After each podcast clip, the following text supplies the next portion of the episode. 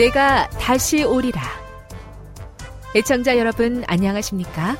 여기는 AWR 희망의 소리 한국어 방송입니다. 본 방송은 천국 복음을 온 세상에 전파하기 위해 제7일 안식일 예수재림교회가 설립한 세계 방송망입니다. AWR 희망의 소리는 유럽, 라틴 아메리카, 아프리카, 러시아, 아시아의 방송망을 통해 전 세계에 복음을 전파하고 있습니다. AWR 아시아 희망의 소리 방송국은 한국어 방송을 매일 8시간씩 송출하고 있습니다. 희망의 소리 방송은 인터넷과 스마트폰을 통해서도 언제나 청취하실 수 있습니다. 들으실 수 있는 인터넷 주소는 awr.org입니다. 이 시간 희망의 소리 한국어 방송과 함께 보람있고 유익한 시간 되시기 바랍니다. 내가 다시 오리라. 여기는 AWR 희망의 소리 한국어 방송입니다.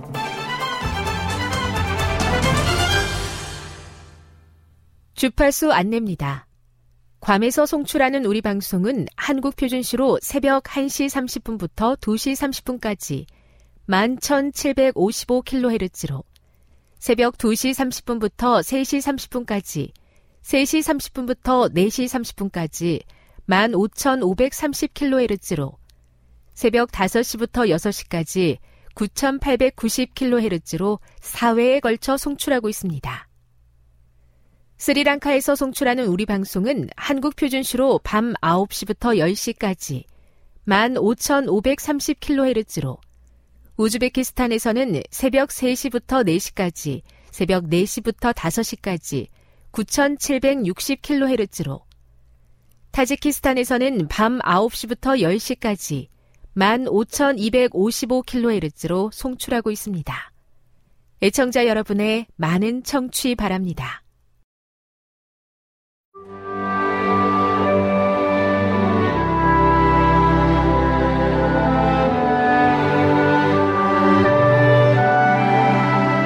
읽어주는 교과 여섯째 날 1월 19일 금요일 더 깊은 연구를 위해 인류에 대한 하나님의 사랑과 시편 86편 5절 15절을 읽어보라. 하나님은 사랑이시라는 진리가 시편에 기록된 하나님과 그분의 행위에 대한 다양한 묘사를 더 잘 이해하는데 어떻게 도움이 되는가? 이번 주는 세상을 세우시고 견고히 하고 안전하게 만드는 하나님과 그분의 활동에 대한 몇 가지 주요 묘사에 초점을 맞추었다. 시편 기자들은 창조주이시고 왕이시며 재판관, 언약의 구세주, 율법의 시여자이신 하나님께 부르짖는다. 목자, 구원의 반석, 아버지 등의 다양한 이름과 칭호에 하나님이 세상에서 가지시는 역할이 반영되어 있다. 하나님은 주권자이시며 당신이 행하시고 말씀하시는 모든 일에 신실하시기 때문에 우리는 대쟁투의 혼란 속에서도 보호받고 안전할 수 있다. 시편이 이러한 신학적 주제들을 완전하게 드러내는 것은 아니지만 하나님이 자신을 나타내시는 다양한 방식을 암시하고 있다. 시편을 공부할 때 사랑이시며 은혜로우신 하나님의 성품과 세상을 구원하고 회복하시려는 그분의 계획을 기억하고 이에 비추어 읽는 것이 중요하다. 우리가 하나님의 품성을 십자가에 비추어서 연구할수록 그의 자비, 온유, 그리고 용서가 공평과 정의와 섞여 있는 것을 깨닫게 될 것이며 그의 무한하신 사랑의 무수한 증거와 불순종하는 자녀에 대한 어머니의 애정보다 더 깊은 자비를 느끼게 될 것이다. 정로의 계단 15 시편에서 백성들이 반역으로 인해 하나님의 심판을 받을 때에도 계속해서 하나님을 부르는 것은 하나님의 진노는 잠깐이지만 그분의 인자하심은 영원하다는 것을 알기 때문이다. 함께하는 토의를 위해 1. 세상에 만연한 대쟁투의 현실을 이해하는 것은 왜 중요한가? 하나님의 궁극적인 통치권과 주권에도 불구하고 세상에 여전히 많은 혼란과 고통이 있는 것을 이해하는데 대쟁투의 관점은 우리에게 어떤 도움을 주는가? 2. 창조주로서의 하나님에 대한 믿음은 우리 자신과 주변의 피조물과의 관계에 대해 어떤 이해를 가지게 하는가? 사람들이 이 진리에서 벗어날 때 어떤 일이 일어나는가? 3. 성경 시대의 이방의 우상 숭배는 무엇이 잘못되었는가? 현대의 우상들은 어떠한가? 주님과 동행하는 데 있어 그것들이 위험한 이유는 무엇인가? 4. 하나님의 심판이 하나님의 백성으로부터 시작된다는 것을 안다면 하나님의 백성은 어떻게 살아야 하겠는가? 하나님은 당신의 백성을 어떻게 심판하시며 그 목적은 무엇인가? 지금까지 읽어주는 교과였습니다. 본 방송은 AWR 희망의 소리 방송국에서 제작되었습니다.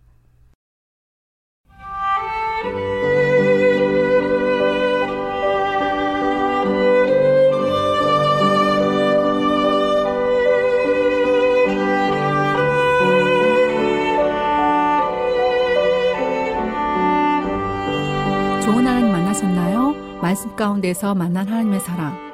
삶 가운데서 만난 하나님의 사랑을 나누는 엘트 시간 저는 이영미 집사입니다. 오늘은 사도행전 13장 42절부터 14장 7절에 있는 말씀을 함께 나누도록 하겠습니다.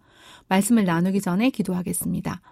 주님, 오늘도 말씀을 보내주셔서 치유하여 주시옵소서, 하나님의 말씀에 생명의 능력을 경험하게 해주시옵소서, 어둠 가운데 있는 사람들을 구원하는 능력을 저희 안에 보여주시옵소서, 성령께서 우리의 죄를 회개할 수 있는 회개의 영을 보내주시옵소서 예수님의 이름으로 기도드립니다. 네, 오늘은 사도행전 13장 42절부터 14장 7절에 있는 말씀을 함께 나눌 건데요. 말씀을 나누기 전에 삶 가운데 만난 하나님을 소개해 드리도록 하겠습니다. 어, 어제 시를 하나 읽었습니다. 그 시는 바로 준비물이라는 시입니다. 좋은 일, 좋은 사람, 좋은 삶을 만나기 위해 준비해야 될 준비물이 하나 있다. 그것은 바로 좋은 나라는 사실입니다. 사실 주변의 사람들이 없을 때 마음이 외롭고 또 주변에 내가 해야 될 일들의 어려움이 있을 때 아, 나는 왜 그럴까라고 생각할 때가 있습니다. 그런데 그 시를 통해서 하나님께서 저에게 아 좋은 일, 좋은 사람, 좋은 삶을 만나려면 오늘 하나님과 나와의 관계 속에서 좋은 나가 되어야 된다는 사실을 깨닫게 해주시는 하나님을 만났습니다. 이 사실이 얼마나 저를 가슴 벅차게 만들고 새롭게 하는지 도전을 주었습니다. 그리고 이제 어, 하나님께서 나에게 주신 그 어, 말씀을 가지고 오늘 나는 어떠한 사람이 되어야 되는지를 어, 다시 한번 깨닫게 해주신 하나님께 감사한 그러한 시간이었습니다. 자, 오늘은 사도행전 13장 42절부터 43절까지는 비시디아 안디옥에서 바나바와 바울이 팀 사역을 하는 장면입니다.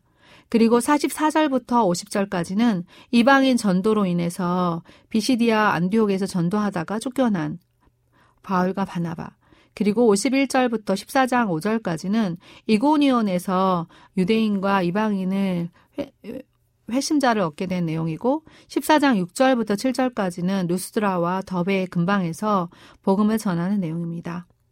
오늘 저는 이 내용에서 첫 번째 바울과 바나바를 왜 그들이 쫓아냈을까?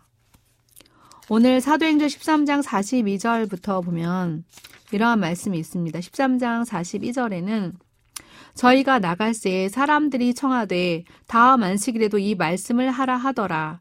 폐해한 후에 유대인과 유대교에 입교한 경건한 사람들이 많이 바울과 바나바를 쫓으니 두 사도가 더불어 말하고 항상 하나님의 은혜 가운데 있으라 권하니라.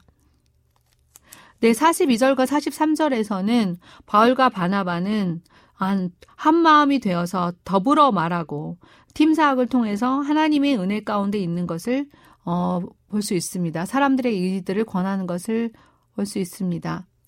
이 더불어 말하고 항상 하나님의 은혜 가운데 있을 때 어떠한 어, 일들이 일어났나요? 그 다음 안식일에 온 성에 있는 사람들이 거의 다 하나님 말씀을 듣고자 하여 모이는 일이 일어나게 됩니다.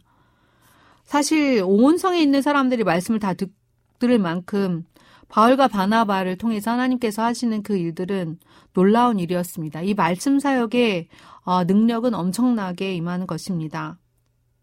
그런데 유대인들은 왜 비방을 하였을까요? 왜 바울과 바나바를 쫓았을까요? 그들 안에는 시기가 가득하였다고 했습니다. 그리고 그들은 비방과 그리고 또한 어 다른 사람에 대한 선동 선동을 하고 박해함으로써 복음의 방해꾼들이 되었습니다. 여기에 대한 바울과 바나바의 반응은 어떠했나요? 바울과 바나바는 이렇게 비방하는 무리들을 보고 담대히 말을 합니다. 하나님의 말씀을 마땅히 먼저 너희에게 전할 것이로되 너희가 버리고 영생 얻음에 합당치 않은 자로 자처하기로 우리가 이방인에게로 향하였다고 어, 46절에 이야기하고 있습니다.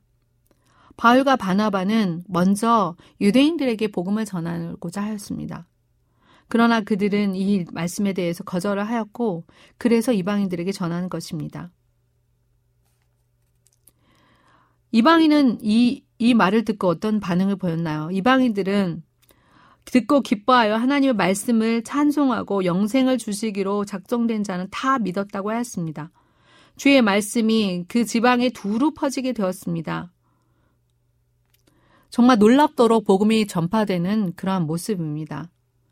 이 일에 대하여 유대인들은 또한 어떤 반응을 보이나 봤더니 유대인들은 그저 자신들이 반대하는 것에 만, 만족하지 아니하고 어, 주변의 사람들을 경건한 사람들과 귀부인과 또 유력자들을 선동하는 일을 합니다.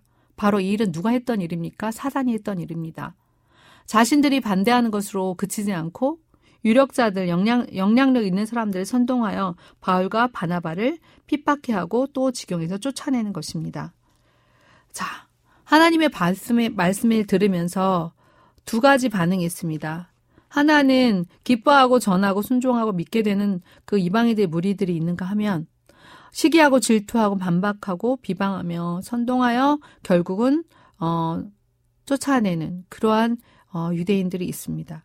이 일들을 보면서 어 온성에 있는 사람들은 바울과 바나바가 어 주었던 그 기별들에 충실하게 나아가는 반면에 어 유대인들은 이 일들을 미워하고 오히려 하나님의 방해꾼이 됩니다.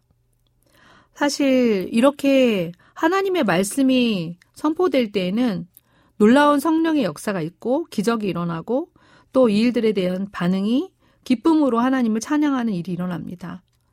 하나님께서는 이두 사도에게 이러한 능력을 어, 부어주셨을 때, 이, 이 바울과 바나바는 어떠한 마음을 가지게 되었을까요?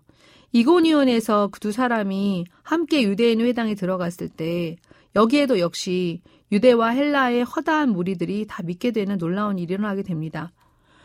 어, 보통 복음을 전하다가 쫓겨나면 사람들의 마음이 어떤가요? 어, 그 쫓겨남으로 인해서 실족하기도 하고 또 마음에 많은 상처를 받기도 합니다. 그러나 바울과 바나바는 어, 이고니온으로 가서 다시 기쁨과 성령이 충만한 모습으로 기별을 전하게 되었고 순종하는 사람들이 있었지만 순종치 아니하는 사람들도 있었습니다. 어, 그때 두 사도가 음, 이곳에 오래 머물면서 주를 힘입어 담대히 말했을 때 하나님께서 손으로 그들의 손으로 표적과 기사를 행하게 하셨습니다. 어, 사실 하나님의 말씀의 능력과 기적과 이사가 함께 일어나게 되면 많은 사람들이 그리스도께로 돌아오는데 놀라운 역할을 하게 됩니다. 어, 사실 이러한 능력은 누가 주시는 것인가? 하나님께서 주시는 것입니다. 때때로 제가 복음을 전하면서 아, 하나님께 이러한 능력을 구하고 나도 사도 바울처럼 이렇게 쓰임 받기를 원한다는 그러한 간절한 기도를 드리는가라고 질문해 봤을 때 어, 하나님의 복음을 전한다는 것 그 자체 한 가지만 생각하고 그것만 되는 것도 기쁘게, 기쁘게 생각하면서 믿음을 더 가지고 나아가지 못하는 그런 복음의 모습들을 제가 보게 되었는데요. 그리고 또 반대하는 사람들을 향하여 어, 몇 명만 있더라도 그 마음이 어, 유축되어서 담대하게 말하지 못하는 제 자신을 보게 되었습니다. 하나님의 말씀을 전하는 사도들은 어떠한 사람들인가요? 그들이 하고자 하는 말들을 하는 것이 아니라 하나님께서 주신 말들을 입에 어, 넣어서 하기 때문에 하나님께서 그들을 사용하시는 것입니다. 어, 이렇게 하나님께 저 복음을 전한 그, 어, 이 전도에서, 설교에서 대성공을 거두었습니다. 하나님을 좇는 많은 사람들이 생기게 된 것입니다. 오늘 14장에서 두 사도들이 이렇게 성례에 다니며 전, 도하고 하나님 말씀을 증거했을 때 이 성례 무리가 나뉘게 됩니다. 첫 번째 무리는 유대인을 쫓는 사람 쫓는 사람도 있고 두 사도들을 또 쫓는 두 번째 무리도 있는 것입니다.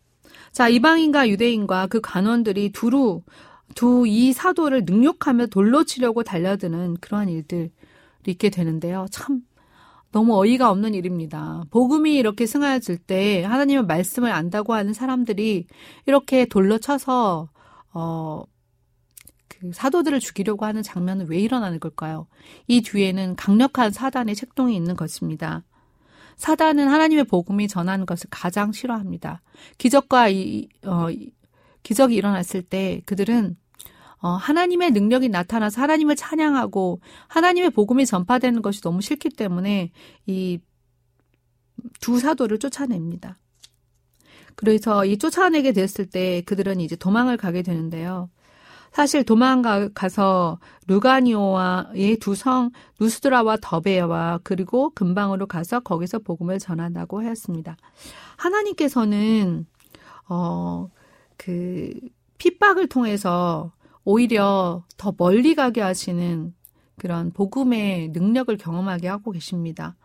그리고 또한 순종하지 않는 유대인에 대해서는 그들의 어, 발에 먼지를 털어 어, 정말 쿨하게 사역하는 어, 그 하나님의 뜻이면 가고 그렇지 않으면 멈추는 그 사도들의 사역의 모습을 보면서 어떠한 사역을 해야 될까에 대한 적용 질문을 하게 되었습니다. 첫 번째로 제가 하나님께서 가라 하신 곳에 가는 그런 사역을 하고 있는가? 아니면 내가 가고 싶은 곳에 가는가? 하나님께서 부르신 곳이 비록 어 그곳에 가서 사역했을 때 어려움과 또 나를 돌로 치어서 죽이려고 하는 그런 위험에 무릅쓰고라도 나는 그 사역의 현장에 있는가라고 질문을 던져보니 아, 그 정도 어려움이 있으면 저는 당장 어, 하나님이 떠나, 떠나라 하지도 않았는데, 내 스스로 힘들어가지고, 아, 이렇게 하는 거는 난 너무 힘들다. 내가 왜 이런 일을 해야 될까라고 사명감 없는 요나와 같은 모습을 보이는 것이 바로 저의 모습입니다. 아, 그리고 담대히 복음을 전해야 될 때는 또 어떻게 해야 되는가. 사실 담대히 말을 할 때, 어, 그 기별에 순종하는 많은 사람들에 대한 부담감이 있습니다. 혹시 저 사람이 이것에 대해서 상처를 받으면 어떻게 될까? 또 교회가 이런 일들을 하게 되면 많은 사람들이 교회에 나오지 않으면 어떻게 될까 하고 그런 하나님의 말씀이라면 복음을 전하는 것보다는 그 기별이 들었을 때 다른 사람들의 역량을 생각하여서 어, 담대하게 전하지 못할 때가 있습니다. 이 일에 대하여 오늘 어, 정말 하나님께서 하라 하신 일들에 대해 어, 어떤 어려움이 있더라도 또 고통이 있더라도 즐겨 순종할 수 있는 그런 믿음의 사람이 되기 원합니다. 또한 마음이 약하고 연약한 사람들에게 하나님께서 그들의 마음을 듣게 하고자 하실 때 그 말씀에 또한 기다려 어 기다려서 어, 사역할 수 있는 그러한 사역의 지혜가 있기를 원합니다. 기도하겠습니다. 하나님 아버지, 오늘 바울과 바나바의 사역을 통하여 1차 선교 여행에서 복음을 전도하는 일에 있어서 하나님의 사람들이 어떻게 사역을 하는지에 대해서 분명하게 보게 되었습니다. 주님, 이방인에게 전도할 때 그들은 이미 자신의 동족들에게 온 힘을 다하여 기도하고 전도하였기 때문에 먼저 너희들에게 전하였지만 너희들이 듣지 않았다고 할 수 있었습니다.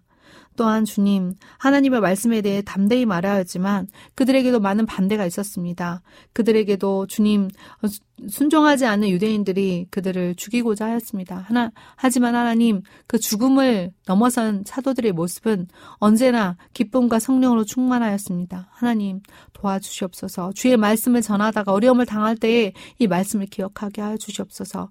살아계신 하나님의 놀라운 역사가 주의 재림을 준비하고자 하는 주의 사역자들을 깨우게 하여 주시고 주님께서 준비시켜 주시옵기를 예수님의 이름으로 기도드립니다.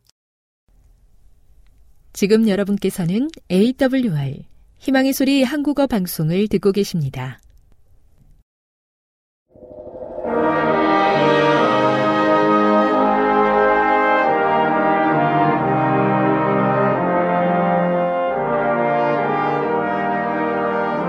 청자 여러분 안녕하십니까? 하나님의 귀한 말씀으로 함께 은혜를 나누는 시간입니다. 먼저 하나님의 말씀 마태복음 16장 24절의 말씀을 읽겠습니다.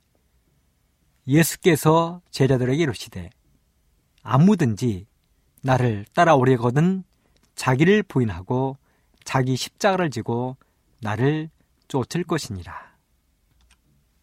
얼마 전에 읽은 한 감동적인 책 내용이 있어서 이 시간에 소개해 드리도록 하겠습니다.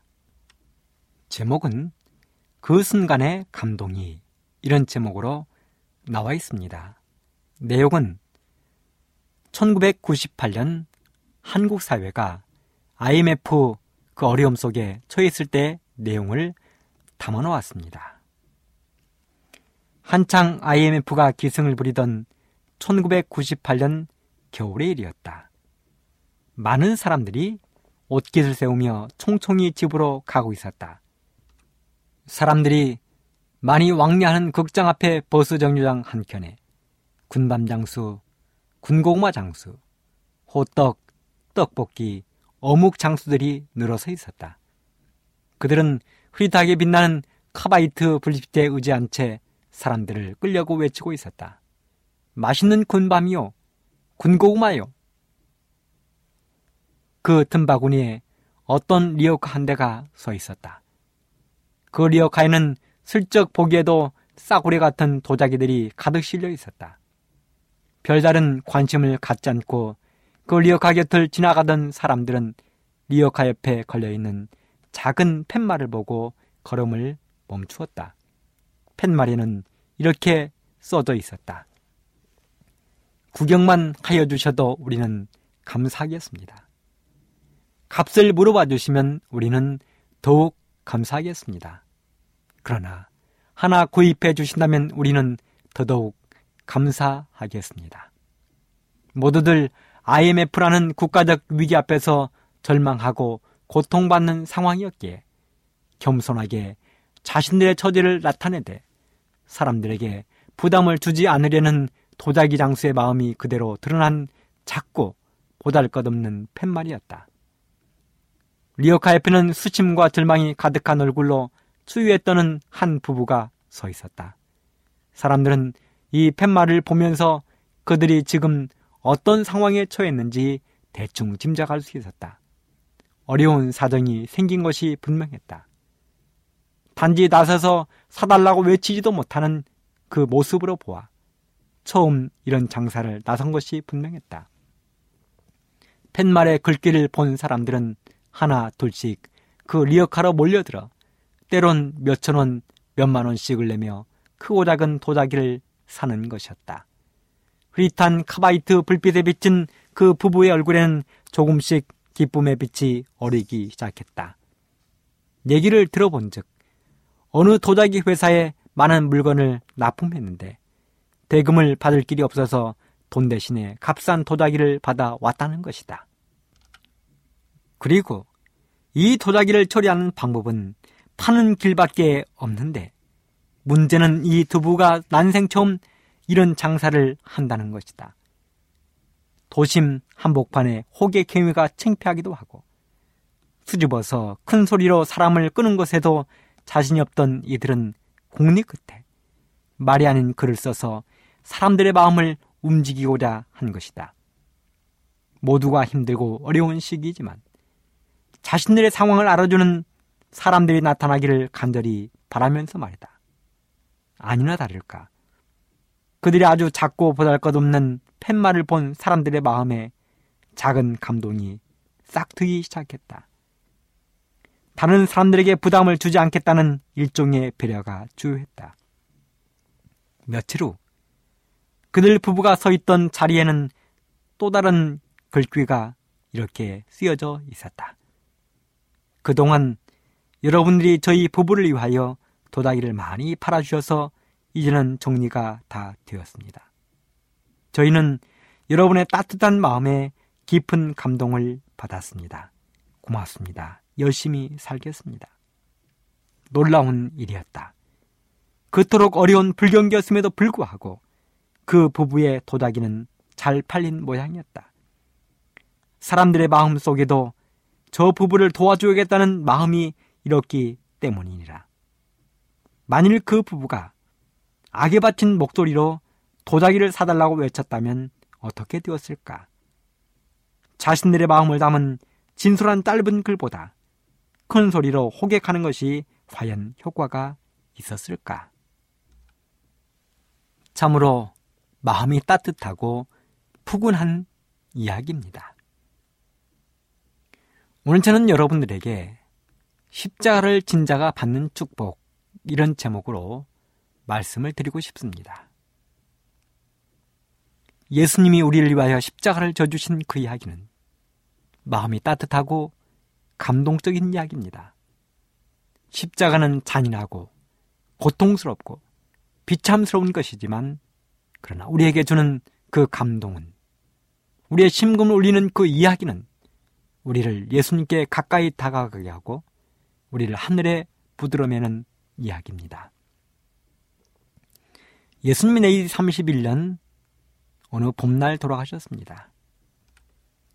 그리고 성경 이야기를 잘 정리해 보면 예수님이 돌아가시기 한 주일 전에 이런 일들이 있었습니다.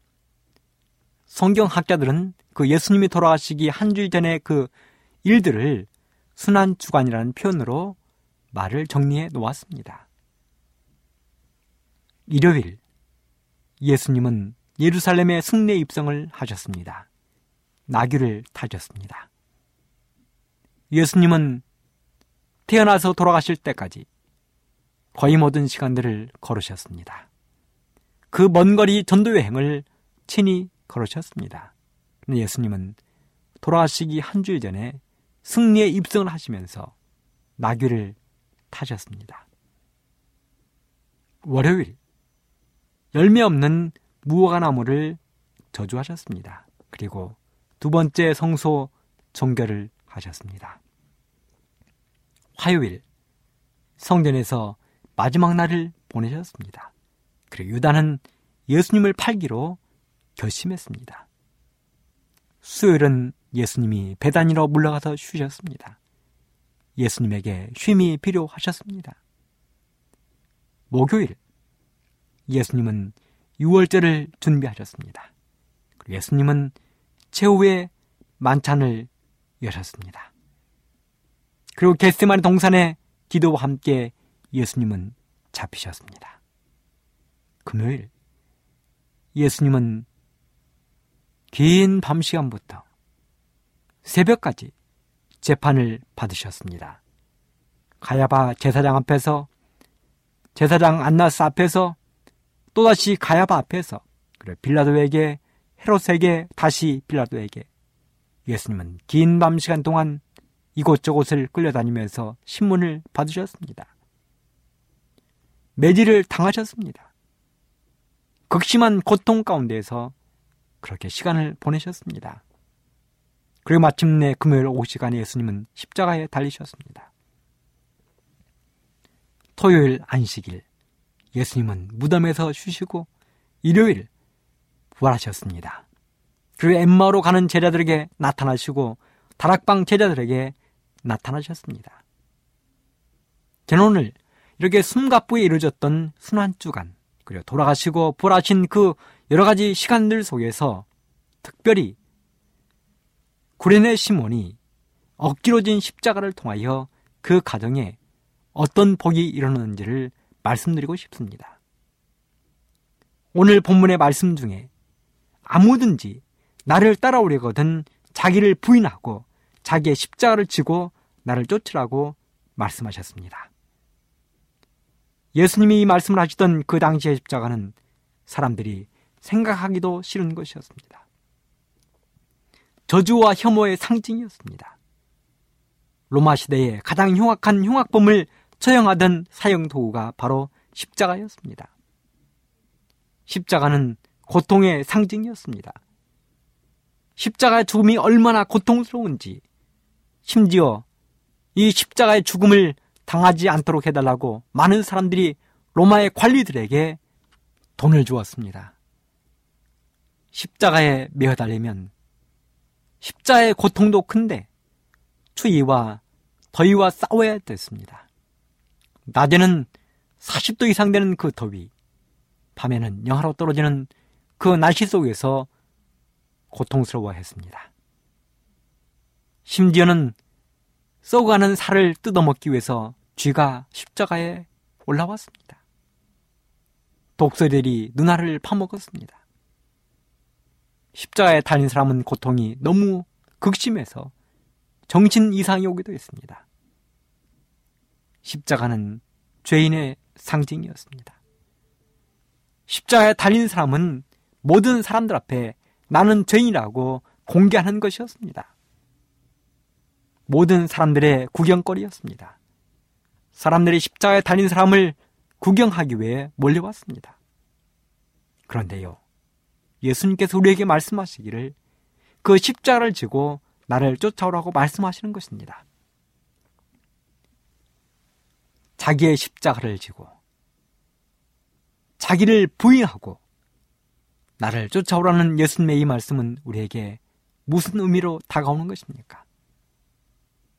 그 말씀은 자기의 모든 것을 완전히 포기하라는 의미를 가지고 있습니다. 자기의 모든 것을 사람들에게 완전히 내어놓으라는 의미를 가지고 있습니다. 그런데요, 오늘 여기 한 사람은 자기 스스로 진 것이 아니라 억지로 타인에 의하여 십자가를 졌습니다. 원했던 것이 아닙니다. 누군가에 의하여 떠밀려 십자가를 진 것입니다. 유대력으로 AD 31년 1월 14일 예루살렘에 수십만의 사람들이 몰려들었습니다. 때는 유대인의 3대 명절 중의 하나인 6월절이었습니다. 그래서 사람들은 6월절을 지키기 위하여 예루살렘에 몰려온 것입니다. 그런데 오늘은 특별히 사람들이 술렁거렸습니다. 무엇인가 긴장되고 무슨 일이 일어날 것 같은 험악한 분위기였습니다. 공포스러운 분위기가 사람들을 감싸고 있었습니다. 이른 새벽부터 로마의 군병들이 먼지를 일으키며 예루살렘 거리를 질주했습니다. 그런데 바로 그곳에 멀리 아프리카의 북부 지방인 구레네라는 동네에서 한 사람이 6월절을 지키기 위하여 먼 거리를 여행해 왔습니다. 그는 소문으로만 듣던 예루살렘에 와서 여기저기 보고 싶은 것들이 많았을 것입니다. 그래서 이른 아침부터 예루살렘 거리에 나와가지고 여기저기를 둘러보고 있었습니다. 그런데 바로 그때 큰 군중들의 시끄러운 소리가 들려왔습니다. 비명소리, 고함소리, 채찍소리.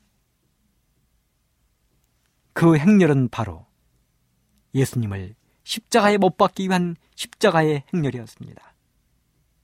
그리고 순식간에 이 행렬이 이 여행자의 코앞에 이르렀습니다. 자세히 보니 한 사람이 무거운 십자가를 메고 앞에 서 가고 있으며 수많은 사람들이 수많은 군중들이 그 뒤를 따라가며 떠들고 저주하고 있었습니다. 그런데요. 그 십자가를 친 삶은 바로 자기의 아들들이 믿는다던 그 예수였습니다. 이 사람의 아들들은 예수를 따르는 아들들이었습니다. 그는 더 이상 걸을 수 없을 만큼 지쳐 보였습니다. 온몸은 피와 땀으로 범벅이 되었습니다. 조금 가다가 쓰러지기를 몇 차례 반복했습니다. 시대우 성황 42쪽은 이렇게 기록하고 있습니다. 구주를 따르던 무리들은 그분의 허약하고 비틀거리시는 발걸음을 보았으나 그분에게 동정을 나타낸 사람은 한 사람도 없었다. 예수께서 무거운 십자를 지고 가지 못한다고 해서 그들은 그분을 조소하고 욕설을 퍼부었다. 그렇습니다. 예수님이 그렇게 어려운 상황에 처했을 때 예수님을 향하여 동정의 눈빛을 보낸 사람이 없었다는 것입니다. 아니, 오히려 십자가를 지고 쓰러진 예수님을 향하여 그들은 조소하고 욕설을 퍼부었습니다. 계속해서 시대우 수망은 이렇게 기록합니다.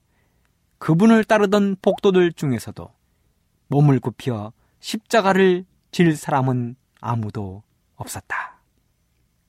아무도 예수님의 십자가를 지려고 하지 않았다는 것입니다.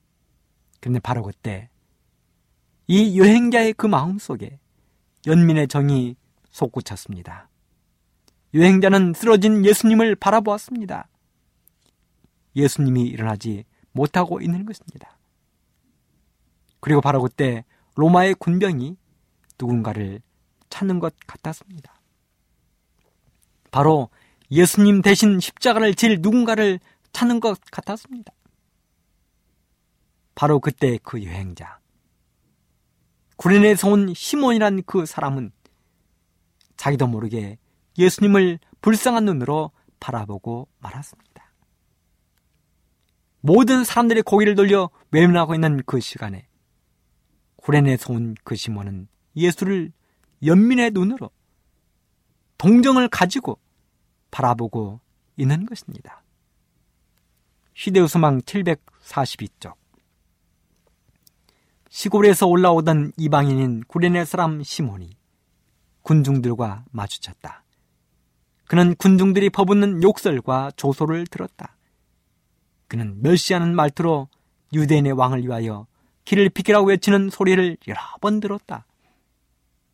그런 이러한 광경을 보고 몹시 놀라서 발걸음을 멈추었다. 그가 그분을 측은히 여기는 것을 보고 사람들은 그를 잡아서 그의 어깨에 십자가를 지웠다. 예수님을 동정하는 눈빛으로 연민의 눈빛으로 바라보이는 이 구레네 사람 시몬을 향하여 사람들은 십자가를 대신 지라고 이야기했습니다. 로마 군병의 우악스러운 손이 시몬의 옷자락을 움켜잡아 끌고 갔습니다. 그리고 무거운 십자가를 억지로 시몬의 어깨 위에 올려 놓았습니다. 너무도 순식간에 일어난 일이라 뭐라고 할 시간도 없었습니다. 그리고 그렇게 시몬은 십자가를 대신 지고 골고다 언덕길을 올라가게 되었습니다. 그 장면을 성경은 이렇게 기록하고 있습니다. 마태복음 27장 32절. 나가다가 시몬이란 구레네 사람을 만남에 그를 억지로 같이 가게 하여 예수의 십자가를 주었더라. 마가복음 15장 21절.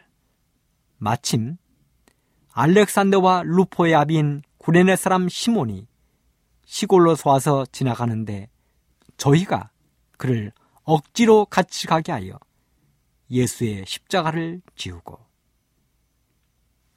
여기는 성경 말씀의 공통점 함께 쓰고 있는 단은 억지로 같이 가게 했다는 것입니다. 억지로 지게 했다는 것입니다. 구레네 시몬은 올라가면서 수 없는 생각을 했을 것입니다. 자기의 하루 여행 계획이 다 망쳐져 버렸다고 불평을 했을지도 모릅니다. 하고 많은 사람 가운데 왜 하필이면 나냐고 불평했을지도 모릅니다. 그렇게 복잡한 생각을 하다가 어느덧 골고다 언덕에 도착하고 예수는 잔인하게 십자가에 못 박혀 죽었습니다. 이렇게 시몬은 억지로 십자가를 진 것입니다. 예수를 동정의 눈빛으로 한번 바라본 것이 전부인데 그는 그것 때문에 억지로 십자가를 지게 되었습니다. 그런데요. 이렇게 억지로 진 십자가가 먼 훗날 그에게 어떤 축복을 가져왔을까요? 억지로 진 십자가가 그에게 어떤 축복을 가져왔습니까? 첫째는 가문의 영광이 되었습니다. 가문의 자랑거리가 생긴 것입니다. 예수님이 돌아가시고 이제는 초대교회 시대가 밝아왔습니다. 이제 교회는 예수님의 제자들이 돌봐야 됐습니다. 제자들은 설교 때마다 예수님의 사역과 겟셋만의 십자가 부활을 이야기했습니다. 이렇게 예수님의 제자들이 겟세마네와 십자가와 부활을 이야기할 때 누가 가장 어깨를 으쓱했을까요? 누가 그 이야기에 가장 감동적으로 응답했을까요? 그렇습니다. 그는 분명 구레네 시몬이었을 것입니다. 우리는 유명한 사람과 악수하면 손을 안 씻는다고 농담처럼 이야기합니다. 여러분 그렇다면 시몬은 어떻게 했을까요? 다른 사람들이 시몬의 어깨를 만질려 하면 시몬이 어떻게 했을까요? 상상해 보십시오. 아마도 시몬은 어깨를 뒤로 하면서 자기 어깨를 만지지 말라고 했을 것입니다. 이 어깨는 거룩한 예수님의 십자가를 대신 진 어깨라고 그는 우쭐댔을 것입니다. 베드로나 다른 제자들 앞에서 이 시몬은 어떻게 우쭐댔을까요? 한번 상상해 보십시오. 베드로는 감히 제자들은 감히 시몬의 어깨를 볼 용기가 나지 않았을 것입니다. 구레네 시몬은 그의 아들들에게 뭐라고 했을까요? 모르기는 몰라도 너희들은 너희의 스승이 죽어 가시는데 뭐 했냐고 꾸중했을지도 모르겠습니다. 우리는 뭔가 좋은 것이 있으면 자랑하기를 좋아합니다. 저희들이 잘하는 이야기 가운데 작은 나사못이라는 이야기가 있습니다. 저는 이 이야기를 제가 어릴 때, 한 어릴 때 교회 처음 나가면서 선생님에게 들었습니다. 그리고 이 이야기를 연극으로도 했습니다. 이야기는 이렇습니다. 하루는 교회에 여러 기구들이 모여서 이야기를 하면서 자랑을 했습니다. 피아노는 말합니다. 내가 만일 이 교회에 없다면 어떻게 노래를 부르겠느냐고. 사람들은 전부 다 나의 반주에 맞춰서 노래를 하기 때문에 내가 가장 중요하다고 자랑을 했습니다. 의자가 말합니다. 내가 없다면 사람들이 모두 다 불편하게 앉아서 예배를 드릴 텐데 내가 있기 때문에 사람들이 편하게 예배를 드리는 것이다. 그러니 내가 매우 중요하다. 목사님의 말씀을 전하는 설교 단상 이렇게 이야기했습니다. 뭐니 뭐니 해도 내가 가장 중요하다. 왜냐하면 목사님께서 말씀하실 때마다 성경을 내 위에 올려놓고 말씀하시니 나는 얼마나 중요한가. 전등은 전등대로, 꽃병은 꽃병대로 자랑을 했습니다. 이야기를 가만히 듣고 있던 작은 나사못은 자랑할 게 없었습니다. 자기는 지붕에서 그저 작게 박혀 있는 눈에 보이지 않는 작은 존재였습니다. 그래서 나사못은 빠져가지고 한쪽에 조용히 있었습니다. 그런데 그날 밤 사나운 비바람이 몰아쳤습니다. 나사못이 빠져버린 이 지붕에 지붕이 날아가기 시작했습니다. 그리고 비가 떨어지는 것입니다. 비가 사납게 단상에도 떨어지고 의자에도 피아노에도 꽃병에도 떨어지는 것입니다. 난리가 났습니다. 작은 나사못이 빠져버린 교회에는 큰 일이 일어난 것입니다. 그래서 나중에 피아노와 의자와 단상과 전등과 꽃병들이 작은 나사못에게 사과했다는 이야기였습니다. 이렇게 우리는 뭔가 좋은 것이 있으면 자랑하기를 좋아합니다. 다른 사람 앞에 우쭐대기를 좋아합니다. 마가복음 8장 1절로 10절에 보면 두 마리의 물고기와 일곱 개의 떡덩이로 4천 명을 먹이시는 이야기가 기록되어 있습니다. 지역은 데가볼이라는 마을이었습니다. 이때 모인 사람들은 유대인보다 이방인들이 많았습니다. 두 마리의 물고기와 다섯 개의 떡덩이로 5천 명을 먹일 때는 유대인들이었는데 지금은 이방인들인 것입니다. 도대체 어디서 이렇게 많은 이방인들이 말씀을 들으러 모여왔을까? 그것도 자기들이 먹을 것을 싸가지고 와서 3일 동안이나 말씀을 들었습니다. 3일 동안 말씀의 장막 붕해를 연 것입니다. 3일이 다 끝났는데도 말씀을 더 들으다가 먹을 것이 없어서 두 마리의 물고기와 다섯 개의 떡덩이로 4천 명을 먹인 사건이 일어나는 것입니다. 여러분, 그 자리에서 예수님의 떡과 물고기를 얻어먹은 사람들이 마을에 돌아가서 어떻게 했을까요? 만나는 사람들에게 뭐라고 자랑을 했을까요? 그렇습니다. 이렇게 자랑하는 것이 사람들의 마음일진데 예수님의 십자가를 대신 진 구레네 시몬 그 구레네 시몬에게 십자가는 가문의 영광이요 자랑거리가 되었습니다.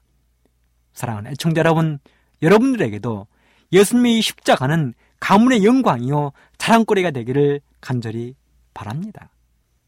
두 번째, 억지로 진 십자가가 온 가족의 후대의 칭송거리가 되었습니다. 시대의 소망 742쪽에 이렇게 기록이 되어 있습니다. 시몬은 예수님의 소문을 들었다. 그의 아들들은 구주를 믿는 자들이었으나 그 자신은 그분의 제자가 아니었다. 갈바리까지 십자가를 지고 한 것이 시몬에게는 큰 축복이 되었다. 그는 그때 이후로 그 같은 섭리를 항상 감사히 여겼다. 그것은 그로 하여금 자진해서 그리스도의 십자가를 지게 하였고 항상 즐거움으로 그 십자가 아래 서게 하였다. 그렇습니다. 구레네 시몬이 십자가를 지기 전까지는 그는 그분의 제자가 아니었습니다. 자신의 아들들은 예수님의 제자였지만 그는 예수님의 제자가 아니었습니다. 하지만 억지로 갈바리까지 십자가를 지고 간 것이 이 시몬에게는 큰 축복이 되었고 그 이후의 삶을 예수님께 헌신하는 자원하여 기쁨으로 십자가를 지게 하는 삶을 살게 했다는 것입니다. 로마서 16장 13절에 보면 이런 말씀이 기록되어 있습니다. 주 안에서 택하심을 입은 루포와 그의 어머니에게 문안하라. 그 어머니는 곧 내 어머니라. 사도 바울이 루포와 그 어머니에게 문안하라고 이야기하고 있습니다. 그 어머니는 곧 나의 어머니라고 이야기하고 있습니다. 비록 친어머니가 아닌 신앙의 어머니이지만 그에게는 나의 어머니라고 할 만큼 사도 바울에게는 나의 어머니라 할 만큼 신앙의 어머니였습니다. 여러분들은 신앙의 부모님이 있습니까? 이 말씀을 전하고 있는 저도 신앙의 아버지를 가지고 있습니다. 제가 처음 교회에 발을 들여놓을 때, 그 순간부터 목사가 된 지금까지도 그분은 저의 신앙의 아버지로 남아 있습니다. 제가 힘들고 어려울 때마다 그분은 언제 어디서든지 저를 도와주기를 즐겨하시는 분이십니다. 바울의 신앙의 어머니는 구레네 시몬의 아내였습니다. 후일의 언어학자는 이렇게 이야기했습니다. 전승에 의하면 그는 콘스탄틴의 조상이 되었다. 사랑하는 애청자 여러분, 우리가 예수님의 십자가를 지게 되면 억지로라도 구레네 시몬처럼 억지로라도 예수님의 십자가를 지게 되면 우리는 구레네 시몬이 누렸던 그 영광들을 누리게 될 것입니다. 우리 여러분 십자가를 지십시오. 모든 것을 부인하고 십자가를 지고 예수님을 따르십시오. 그러면 여러분들도 어느덧 예수님이 계시는 하늘 천국에 다들게 될 것입니다. 그런 분들이 다 되기를 간절히 바라면서 말씀을 마치겠습니다.